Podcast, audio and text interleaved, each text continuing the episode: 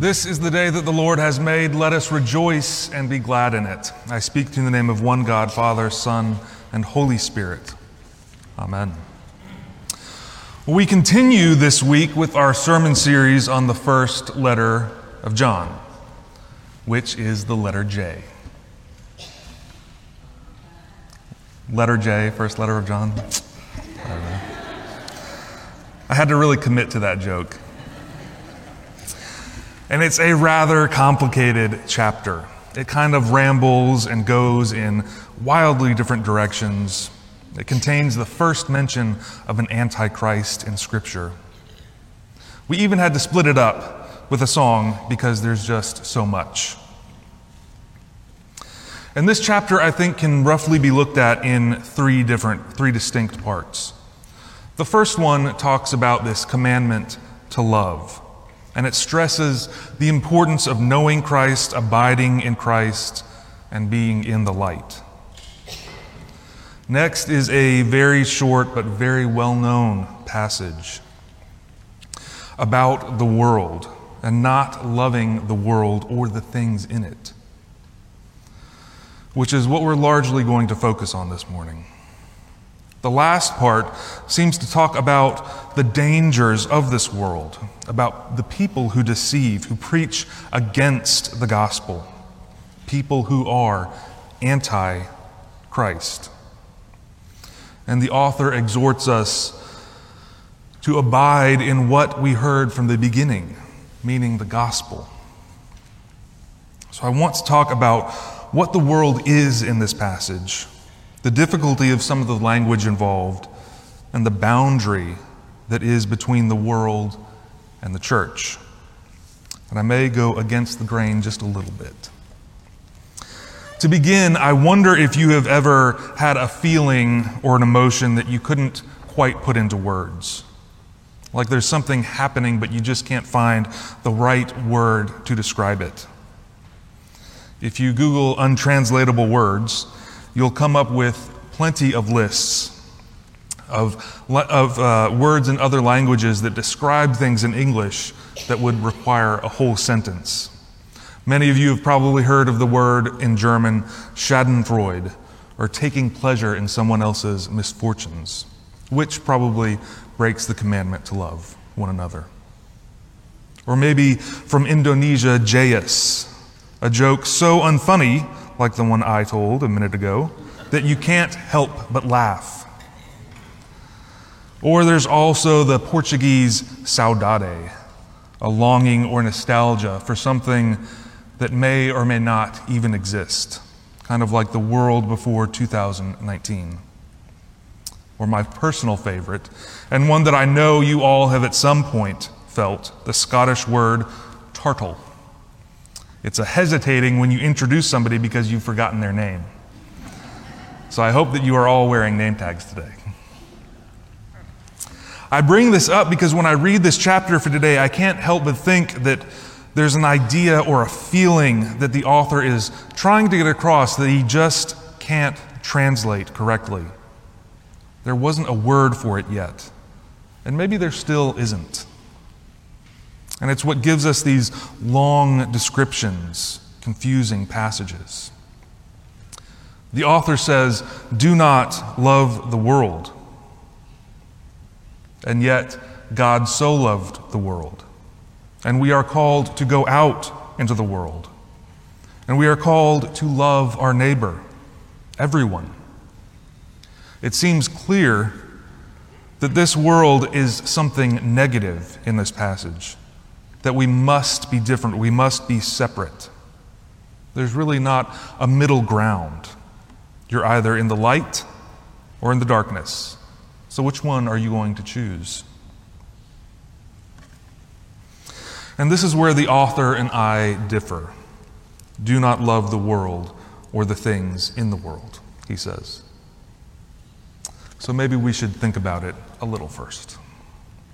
So, what is the world? First of all, we look at the world as a physical place. It's the planet that we live on, the resources that it's blessed with, all of creation, which in the beginning God called good. Do we really believe that we should not love the gift of this physical world? I hope not, because we are called to be stewards of it.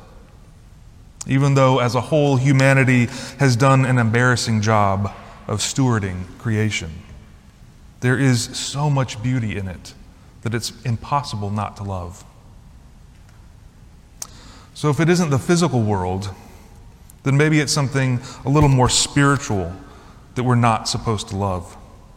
Maybe it's evil in general, anything that works against God. Now, I think that we can all get behind that. But this is where I think the author needs some other words to describe things. Because if you really think about it, the definition is a little confusing.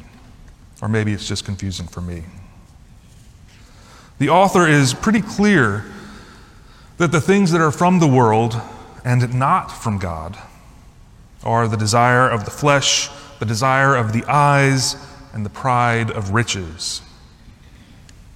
And the problem I have with this is that our culture in Christianity has largely made these things some kind of other, something outside of the church that we can protect ourselves from if only we try hard enough. And if you flip through a commentaries, the first one, the desire for the flesh, is very heavily talked about. We've made it into this verse that relates to flesh and sensual things or sexual desire. And I think it's caused decades worth of unhealthy understandings about sex because we think of it as something not of God, something dirty, something we don't talk about, something to protect ourselves from. And I guess you could say that unhealthy sexual desires describe this desire of the flesh but I think what the author is talking about is something temporary, something fleeting. Being too attached to things that are not eternal. Because our lives as fleshy beings, they don't last very long. And if we think of it that way, then the desire of the eyes follows a similar pattern. It could be lust. But then again, it might be better to think of this as an idea or a practice that draws us away from God. Remember that this letter is all about the division in a community where some of the members have left preaching something that is not the gospel and the others remain. And if we think of the flesh and the eyes that way, then pride and riches follows as well. What we make, what we create, all of the economic systems, the governments, the buildings of any kind, like this one, those are just as fleeting as anything else. It's completely temporary. So, is the world some outside thing? Some group of vices that we can protect ourselves and our children from? I don't think so. I think the world in this letter is our own capacity to push God away. And that itself goes back to the very beginning, doesn't it? To that first moment when humanity saw the chance to eat from the tree of knowledge, the knowledge of good and evil to be open to being tempted to do the wrong thing from then on, their awareness of right and wrong. Or even from Cain, committing the first sin. And yes, you did hear that correctly. The first sin of murder, even though God was right there and told him not to do that. So, this is how we are countercultural to the world.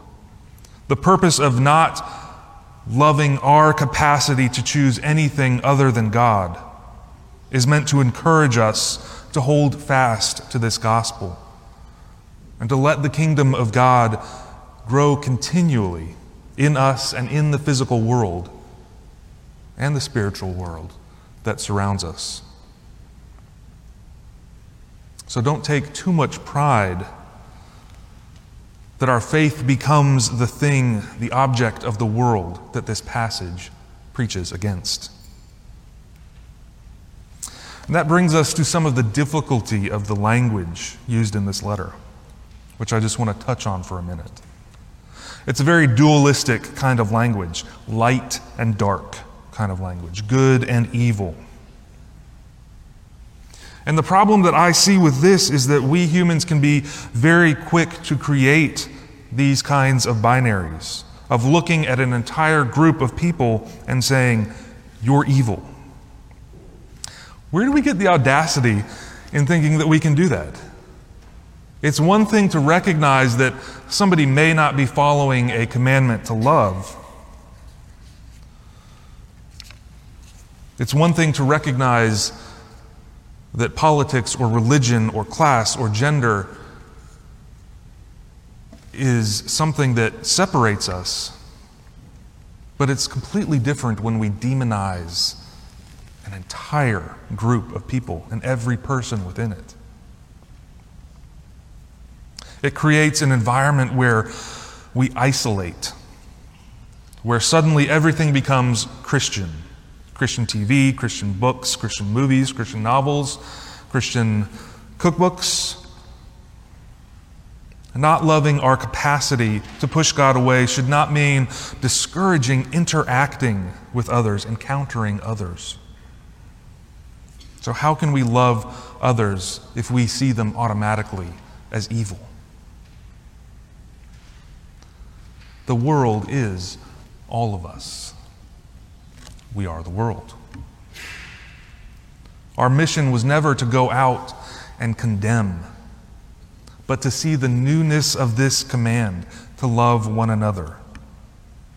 To realize that it's not just new because Jesus thought of it first, because he didn't, but because it is born again anew in each of us as we hear the gospel, as we proclaim it. It is new because Jesus gives it new life and invites us into that same newness, not into division. And finally, where is this boundary between the world and the church?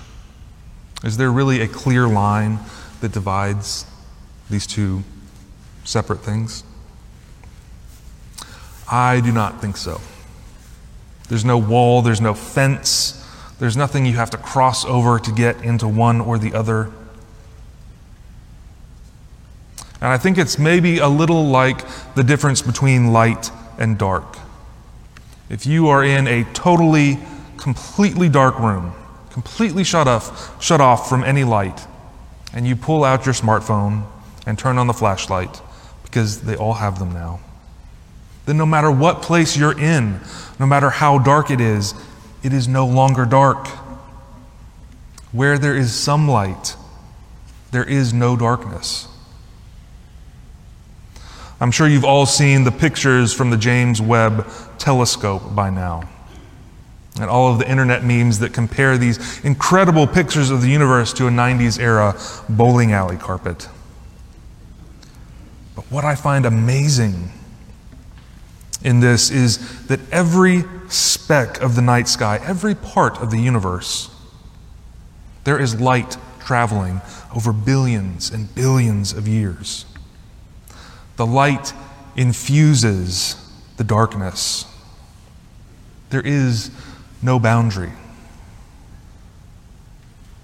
There's only walking in the light that shines in the darkness, in being the light for someone else. Holding fast to this message of the gospel that God loved the world so much that Jesus became incarnate God of God, light of light, and called us to love God and love our neighbor and love one another. As you go through your week, don't love whatever it is inside you that draws yourself away from God. But do let Christ transform it. Surround those things with so much love that there is no more room for darkness. Love the world as God loves the world. Something beautiful and amazing. Something in need of redemption and worth saving. So I say, do love this created and incredible place and all the people in it by being love instead. Amen.